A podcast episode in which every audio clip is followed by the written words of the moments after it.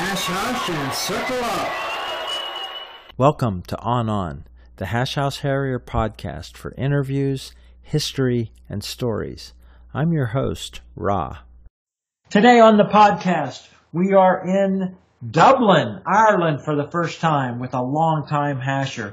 Welcome today on the podcast, Polly. Welcome. Thank you. Where and when and how did you start hashing? I started hashing in 1982 in a place called Kuala Belait on in Brunei.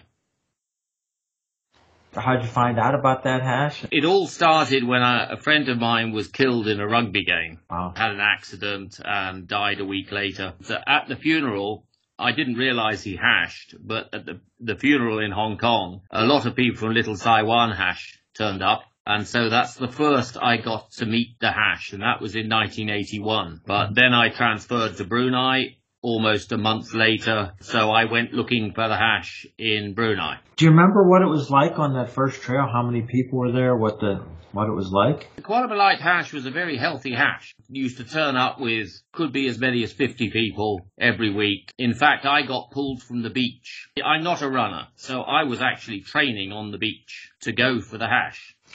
One of the hash saw me and said, what the fuck are you doing? That was my first down down for training for the hash. what was it like in terms of circle singing? What was the customs of that hash? Well, the customs were fairly quiet. I mean, we were not a quiet hash, but our customs were fairly straightforward and repetitive. Since then, I've been to a lot of other hashes where they sing lots of different songs. We only had one hash song, and we sung that at every down down. But we were a very strong hash. We were very, very committed. You know, just to give you an idea, we were hashing at the fringes of the jungle, and it would be about a thousand miles, give or take a few hundred, uh, south from the road we used to hash from, and you might just hit another civilization. Wow. We just had the coastal road and one road inland uh, for a little bit. So that was really where all our runs were, and we had the sea to one side and the jungle to the other. Were there hash names on that? Oh yes, oh yeah, everybody had a, well, I say everybody, but everybody who ran a few runs had a hash name. Do you remember any of the names of the people who were there at the beginning? God, you're, you're teasing me now. I hadn't uh, prepared for this. I'd have to, actually, I could look it up. Just give me a second. Because I have a famous edition of a newspaper here. Uh, we actually produced, for special occasions, a newspaper Mhm. called The Borneo Bullshit. I've actually copied it as, but, as best I can to be, to be, so that's actually on the Hash House archives. Uh-huh. We had, I look at the articles here, Teddy Bear Brinston, for instance. He was the editor of the Borneo Bulletin and therefore the author of the newspaper. Peter Split Splitass Jenkins. And here's a whole host of them. Martin Wedge Lee, Alan Chegu Hudson, Glenn Princetown Flyer Bryce, Jerry the Bishop Dunn, Wilmar Blitzkrieg Bleak, Bleak, who's still running, but running up now, I think, in Assenhash in Holland. Dave Lotus Blossom Plum, Dan Leprechaun Barry, etc., etc.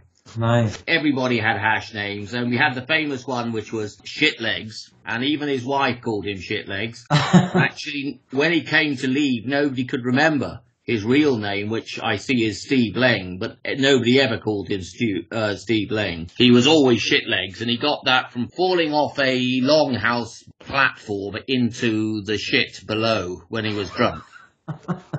That's great.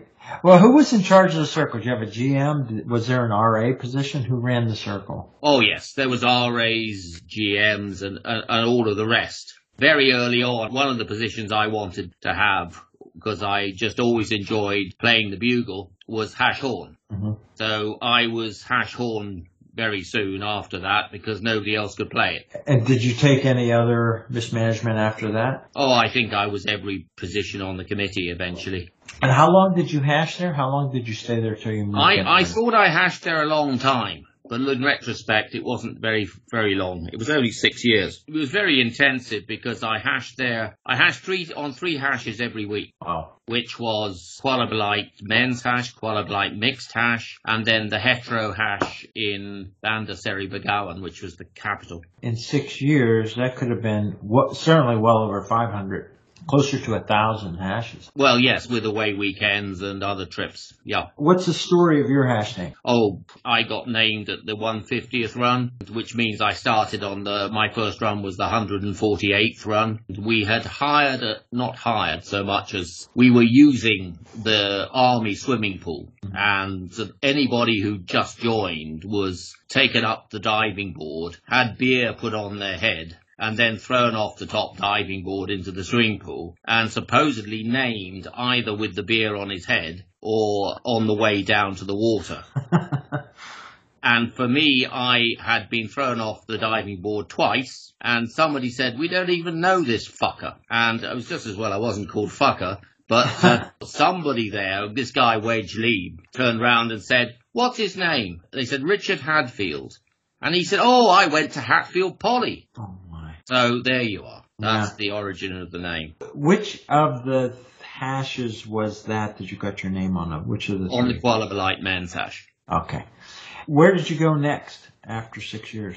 Well, after six years, I then went to my house in Devon in the UK and I joined the Ashburton hash. Uh, and Ashburton is a strange hash because nobody on the Ashburton hash had ever hashed before. They started the hash based on what they'd read about the hash. Wow. Huh. How different was it from? Well, they didn't have very many traditions. They would only do a down down if they thought somebody needed one, but that would be normally because they were leaving or something like that or got married. But they wouldn't do it every week. Down downs were kind of a rare occasion and always in the pub, never in a circle. So they mm-hmm. never had circles because obviously whatever they read didn't include circles and they were basically fell runners. And thank God I was young because they went out for runs which were never less than 10 miles. One or two of them were half marathons. This is quite different. What were the trails marked with in Borneo? How did they mark trails? Oh, we marked them in toilet paper. Okay.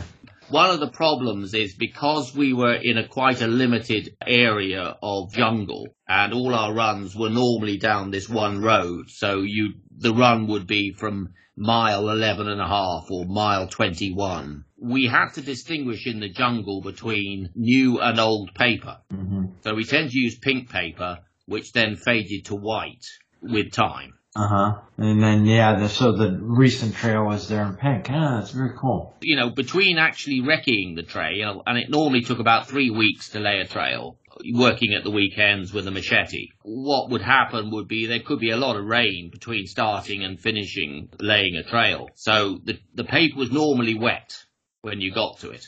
Um, so that's why the fading was the only way of telling new trail from old. How many people would lay a trail together? How many people were hares of a tr- single trail usually? Normally we do it in pairs. Pairs was kind of best. Although if there was no hare, you'd often be on your own. But there used to be a book and you used to sign up to be a hare. And, you know, if you started running with us today, you would have been set, somebody would have said, what about February? Can you lay a hash in February? So we had an awful lot of interest in laying hashes. That was really easy for the hare raiser. hmm And who took care of the beer? Different departments? Oh no, we had a great arrangement for the beer because we were linked, I think because of the people who started the hash way back, which was the army. We were linked to the Gurkha battalion and the Gurkhas were basically mandated coming out to each run with a Land Rover on, on the back of the Land Rover would be a bucket or two of ice cold beer. Wow, nice. Anything else? I mean, this is a really interesting place. Early there, that you had to deal with the jungle and had those traditions. What about t-shirts? Were there t-shirts made by any of the? Oh yeah, we had so many t-shirts and my room is full of them. We had t-shirts for everything and we had it initially whilst the Shell oil company didn't have a policy. Later they brought in a policy that we don't want to see our staff wearing t-shirts sponsored by our contractors. Ah, This was the idea that contractors were supposed to bribe you by sponsoring events. But when I first went out there, we had plenty of t-shirts by some of them really awful. You just put them straight in the bin because they used their company t-shirt and then just put hash on the front.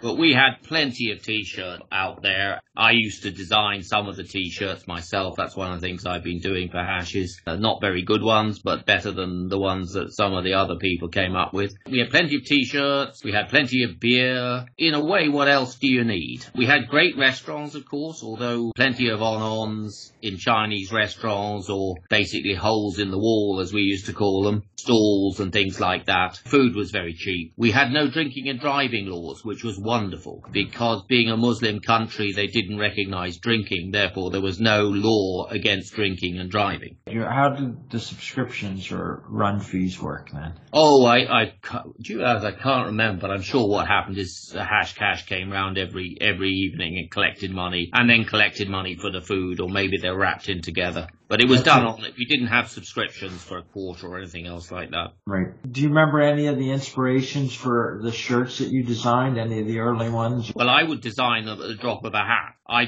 designed them for, for special events that I went on. I used to go and get 10 t-shirts made or whatever and go to a special event and hand them out to people. Uh, or I used to design them for the club. I mean, they weren't particularly marvellous, but they were, as I say, better than the ones that we were just hash printed on the back of Fuking Long Company's drilling drilling company T-shirt. It was very good. I mean, I knew no other. There were other hashes around I went to, and at that time we were fairly far ahead of the rest in a lot of ways, uh, in the quality of runs and all of this kind of thing, uh, and what we were actually prepared to do. The on-ons, yeah. So in those first six years when you're hashing in Borneo, did you travel to other countries for hashing? Oh yes. Where'd you go? The first sort of big event I went on because there were lots of local events like uh, Kota Kinabalu. What was it? What one were they up to? 200 runs or something. Mm-hmm. And then there was Labuan, which is an island. They had a hash. So I went to their 200th run celebration. Miri was just round the corner. We used to go to them occasionally. We used to go to the runs in the region. Of course, there was also two hashes up in Bandar Seri Begawan. And the trouble with the Brunei hash is it had this famous waiting list the waiting list, and people used to you used to meet people socially uh, where I was in Kuala Belait who used to say, "Well, I'm on the waiting list for the hash," and we used to say, "Well, why don't you start another bloody hash?" Ah. Oh no, I'm on the waiting. And then when we start, when another st- the hetero hash started up in Banda, uh, we said, "Look, you're gonna there's plenty. You can come hash with us on now on Fridays." And then of course the waiting list disappeared, and you found out they weren't interested. Yeah. So the hash was one of those things that people you got met off the plane, and they say, "What do you do? Do you hash?" So hashing was uh, a very big part of life out there. You ask me where did I go to? I went to uh, Nepal in 83 on the highest hash expedition. My first interhash in 84 in Sydney. I did the Great Barrier Reef hash in 85. I did the Pan Pacific hash in Vanuatu. I don't know when that was, something like 85. Plenty of, and of course the other interhashes like Pattaya. Staying in those first part of the 1980s or first, the middle of that decade. What was it like seeing other hashes? How similar and how different were the traditions and things the other hashes were doing in all these places you traveled? It was just nice meeting other hashers. That's the main thing. You enjoyed their different traditions. They were all basically off the same script, mm-hmm. but a lot of them had slightly different traditions, such as some would have a hash shit, which was actually something you wore. We tended to take offer people a hash shit, which was be covered in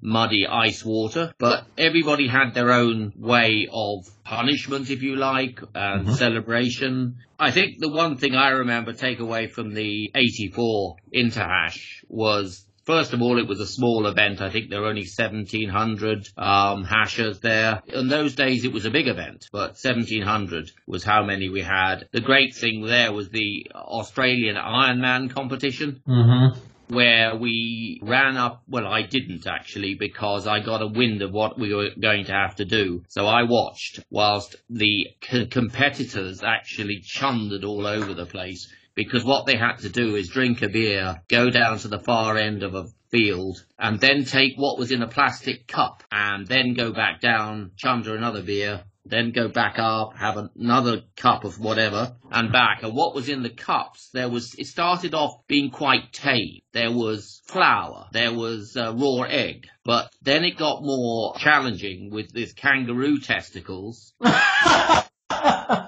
and then we had frozen pies. So after that and enough beer, I think there were only a few people who competed this. There were only about 20 who took part in the first place. So it was very entertaining. Hats off to those who actually survived the thing. Mm-hmm. Flaky, I think he did an Ironman, but out at, not at that event, but out in Hammersley. They were they did it for. Oh yeah, well that, that would be an Australian thing. Um, yeah. I haven't seen it uh, at other hash events. Well, do you remember any of the other people that made an impression, memorable people you met in those early days from other hashes that you maybe only met a couple times? I mean, certainly I remember, God, we, uh, up at Pattaya, myself and the PJ Animals. There were a couple of guys there, Caveman and the Bear. I believe one, if not both of them, have passed away now, but they were completely off of ashes. and I mean, we got into pissing competitions literally in bars with them. What I'd be doing, I'd be chatting to them and leaning against the bar, and next minute there'd be a warm, wet feeling down my leg.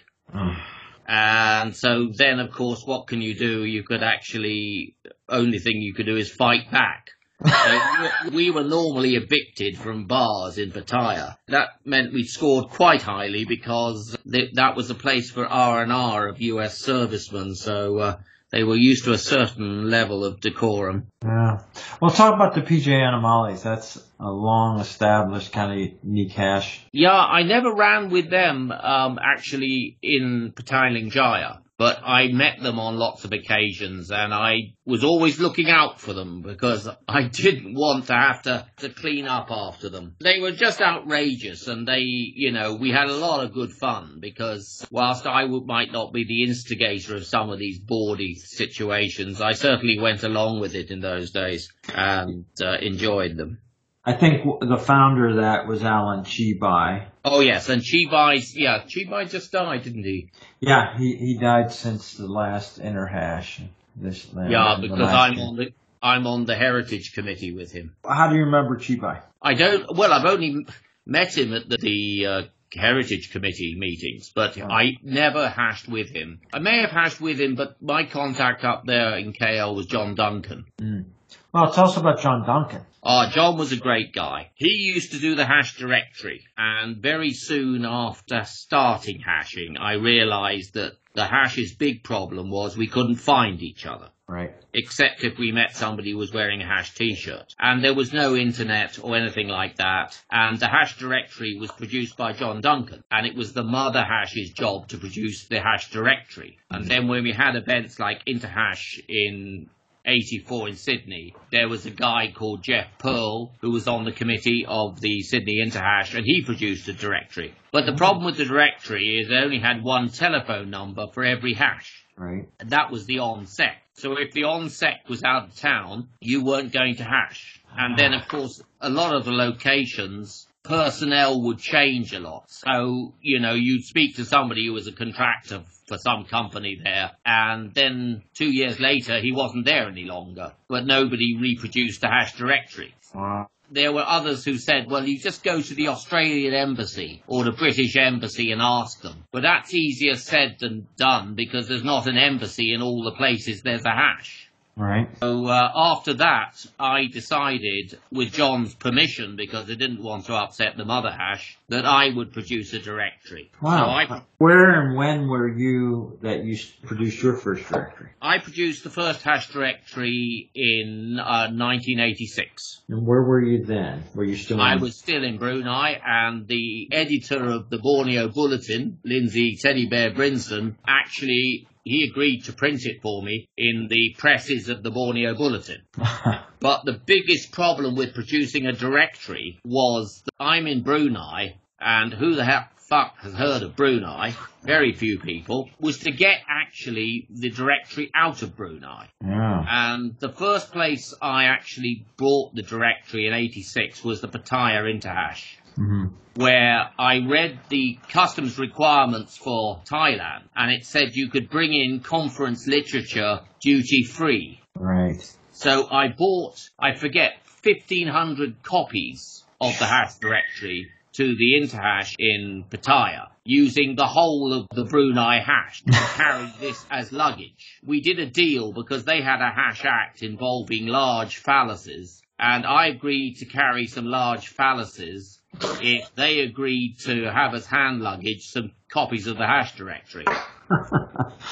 So That's great. They left me actually sitting in Bangkok airport with all these things on a trolley and said, good luck to you. So I managed to get them through and then I got them all the way down to Pattaya. God, we had all these tuk-tuk rides all around Bangkok with all this paperwork. I mean, there was a lot of paperwork. 1500. Mm-hmm. This directory was, was something like 128 pages long. Oh. So it was a small booklet. How many clubs do you think were listed then in 1986? I haven't a clue is the answer, to be honest. I would say 500. Yeah, just ballpark. And does that still exist anywhere? Copies of those? I, I've got copies of it. Some of them went AWOL when I was moving around the world, but I got copies here and I mean to scan it. It was a very different hash directory to one that John Duncan produced because for every hash, I allowed people to give me as many contacts as they could think of. So if they wanted to give me 20 contacts and telephone numbers, I produced them all. Right. Then I had maps so that every hash was actually mapped in a section at the back onto a map of the world, which I thought was handy since a lot of the hashes had names that weren't related to places. Right.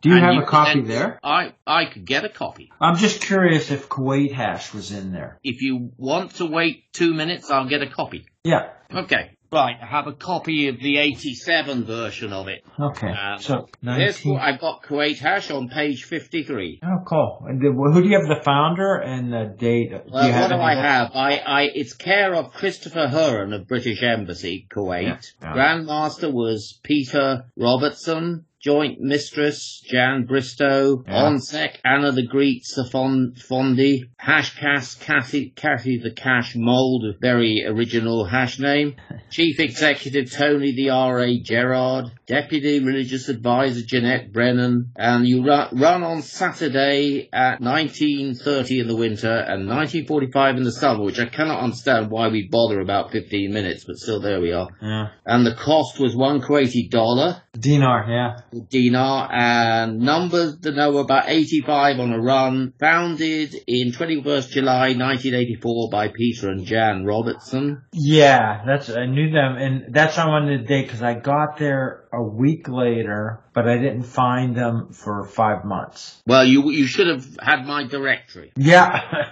I don't know that that directory was in Kuwait in 1984. fortunately, it wasn't written in 1984. Yeah. And, uh, you were also in Cairo. Yeah. after that, yeah. Well, I've got them as well. So uh, what was ever happening in Egypt? Cairo got a lot bigger, but it was. Well, going. there are two hashes, but one of which I don't really have much information. They wouldn't answer my my letter, but I got the Delta hash. Yep. We hashed a lot together. They were just a couple hours away. Yeah. The internet has re- has actually replaced this. Sure. The nice thing about this book was I designed it for people who travelled, but also for people who didn't travel. So half the magazine is excerpts from hash trashes from around the world and uh, write-ups of big events. Wow. Okay, so you did that. How many issues of that directory did you make? I did two. To be honest, the first one broke even, the second one didn't because it wasn't in the year of an interhash, mm-hmm. so I had trouble distributing it. Then I met my wife, and at that point, this thing took an awful lot of time to produce. Computers were in their infancy at that time, and I had to hand proof the whole thing and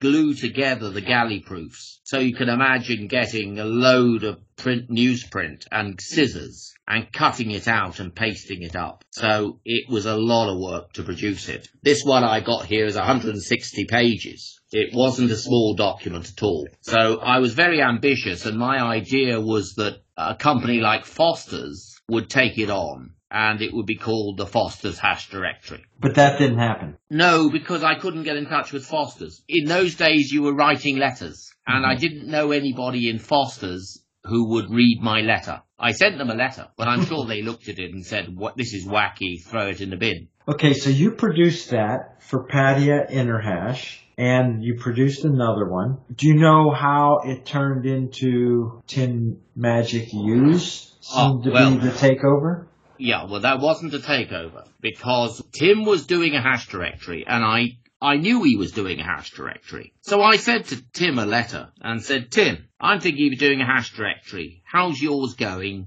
There's stupid two of us doing a hash directory. So Tim didn't reply. So what happened was I took all this stuff to Pattaya. He had hoped to get his hash directory printed by the time of Pattaya Interhash and he'd failed. So it didn't help the relationship between me and Magic uh, because he was so pissed off. And of course, the other thing, I was selling this thing, I forget how much for something fairly low, trying to cover my cost. And I eventually ended up, I had 1500 copies of it over in P-. I eventually just gave it to every hasher I saw at the end of the interhash. So I got rid of 1500 copies Right. and I think he was a bit concerned in case I wanted to continue doing this. To be honest, I was only continuing to do it while there was nothing better. Right. And if somebody had told me the internet had been invented, I wouldn't have bothered doing it at all. This was all you had before the internet. So Magic had your information, and then he was able to complete. No, no, he had his own. He was doing it Right. himself. I wrote to every hash in the world from Brunei. I think he was doing something similar from Bangkok. But he got a copy of yours at the Interhash, so. Oh, he would have. He would have got a copy of mine at the Interhash, yes. And I mean, yeah, got the impression from him that he was a little bit pissed off because I'd stolen some of the thunder. On the other hand, I think Tim was it was whatever job he had for was he working with Ford or something like that. He had he certainly had more time and more ability to actually do produce a hash magazine in Bangkok because he was right in the middle of things things were certainly cheaper in Bangkok and easier to do, and it was a centre for hashers. Lots of hashers went through Bangkok, so very different to Brunei, Mhm. where we And- had very few visitors. And you got a copy of Magic's directory at the next Interhash then? I got it somewhere along the line. Yes, I, I Uh-huh. don't know where it is. It's somewhere in the house. Wow, that's a very good story on the origins of hash publishing. I don't think a lot of people know all that. I certainly didn't. Wow, okay, let me just take a step back because we've just gone through a lot of cool stuff. I'd like to talk a lot about what happened in the, the next 35 years you're hashing, but also go back and talk all about hash heritage, mother hash and all that. When you moved back to the UK, and you found a very different hash as you described. What did you say, okay, I'm going to get involved in this hash and Oh no, it took no time. As soon as I found out about it, I went to to one of the runs and in the next about a year and a half, I, I hashed ev- every week with them. They were a very hardy bunch. Uh, as I say, they were fell runners. When I started with them in 1988 in June, I said to them, what happens in the winter? You know, you're hashing Tuesdays at 7, 7.30 or whatever, 6.30 or whatever time. And I said, what, what do you do in the winter? They said, we don't change our, change at all. So I got an introduction to hashing in the dark yeah, which was, as I say, if you're running 10 miles in the dark over Dartmoor, following a trail, it better be a good trail, otherwise you'll, you know, you'll not be back for breakfast. Uh, what was their trail markings? I can't remember, to be honest, but must be flour. Uh, where after that? After that, I, my wife was Irish, and it was not part of the contract, but she then said she wasn't going to live in England. So she then said we're going to live in Ireland. So I then moved to Dublin, and I joined the Dublin hash there. And that was in 19 what? 1990. 1990. And you've been there since for the last 30 years? Yeah. And, you know, as I say, I thought I'd hashed, was a long time in a hash when I'd been there for six years, but 30 years, God, that's a long time. And how long did it take you to move into mismanagement of Dublin? Well, when I arrived, they didn't have a hash horn. So I turned up the first round with a hash horn, so I was immediately a hash horn. I have my own hash horn, which I used to blow at all runs. I used to take it round the world with me and blow it, blow it on every trail I ran on and circles and make a general nuisance of myself. Did you take on other mismanagement roles there in Dublin over the years? Yes, well, we were just about to come to an AGPU next Saturday. Basically, I, I think I've been in every position on the Dublin hash as well over the years. But we've become a smaller bunch now, and really anybody who's interested in mismanagement can be in mismanagement. Nobody's stopping you. And it's one of the strange things about the hash. We always pride ourselves on being a disorganized bunch. Right. But actually, it takes a lot of organization to be disorganized. Sure. That's right. A lot of people don't appreciate that, and I'm the kind of nerd behind the hash, if you like, in the sense that I'm into organizing events and things like that. I'm not a GM. I don't like being religious advisor or anything particularly. I will do it if pushed, but they're better people to do it. Mm-hmm. I'm a kind of guy who organizes events and does t-shirts and stuff like that. Yeah, well, you're the kind of guy that people, of course, many people have done this will say you need people on the team who do all the work and get, usually get a little, just a little bit of the credit. Yeah. Yeah, yeah.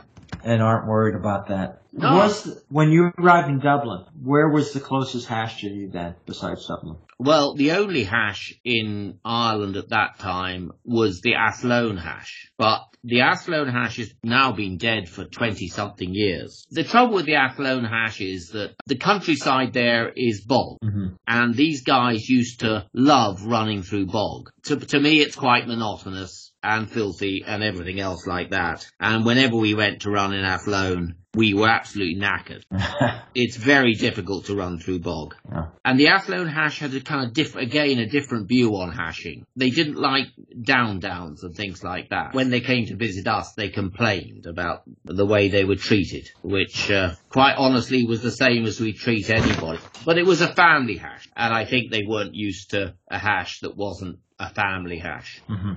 But Dublin was co-ed though, women also. No, co- yes, Dublin was co-ed. When I joined, there were 50 on every run, so Mm. uh, it was quite a good hash. But we've had a number of breakups and schisms and other things like that, Sure. and now we're running at a, a good day would be 20. Hmm And was that the heyday over these 30 years? Was those early years kind of the biggest of it, or did it swell larger over time at some point? We had a split with two sections over an, a, another AGPU where somebody thought that they'd be elected and they didn't get elected. After that, they said we're not coming.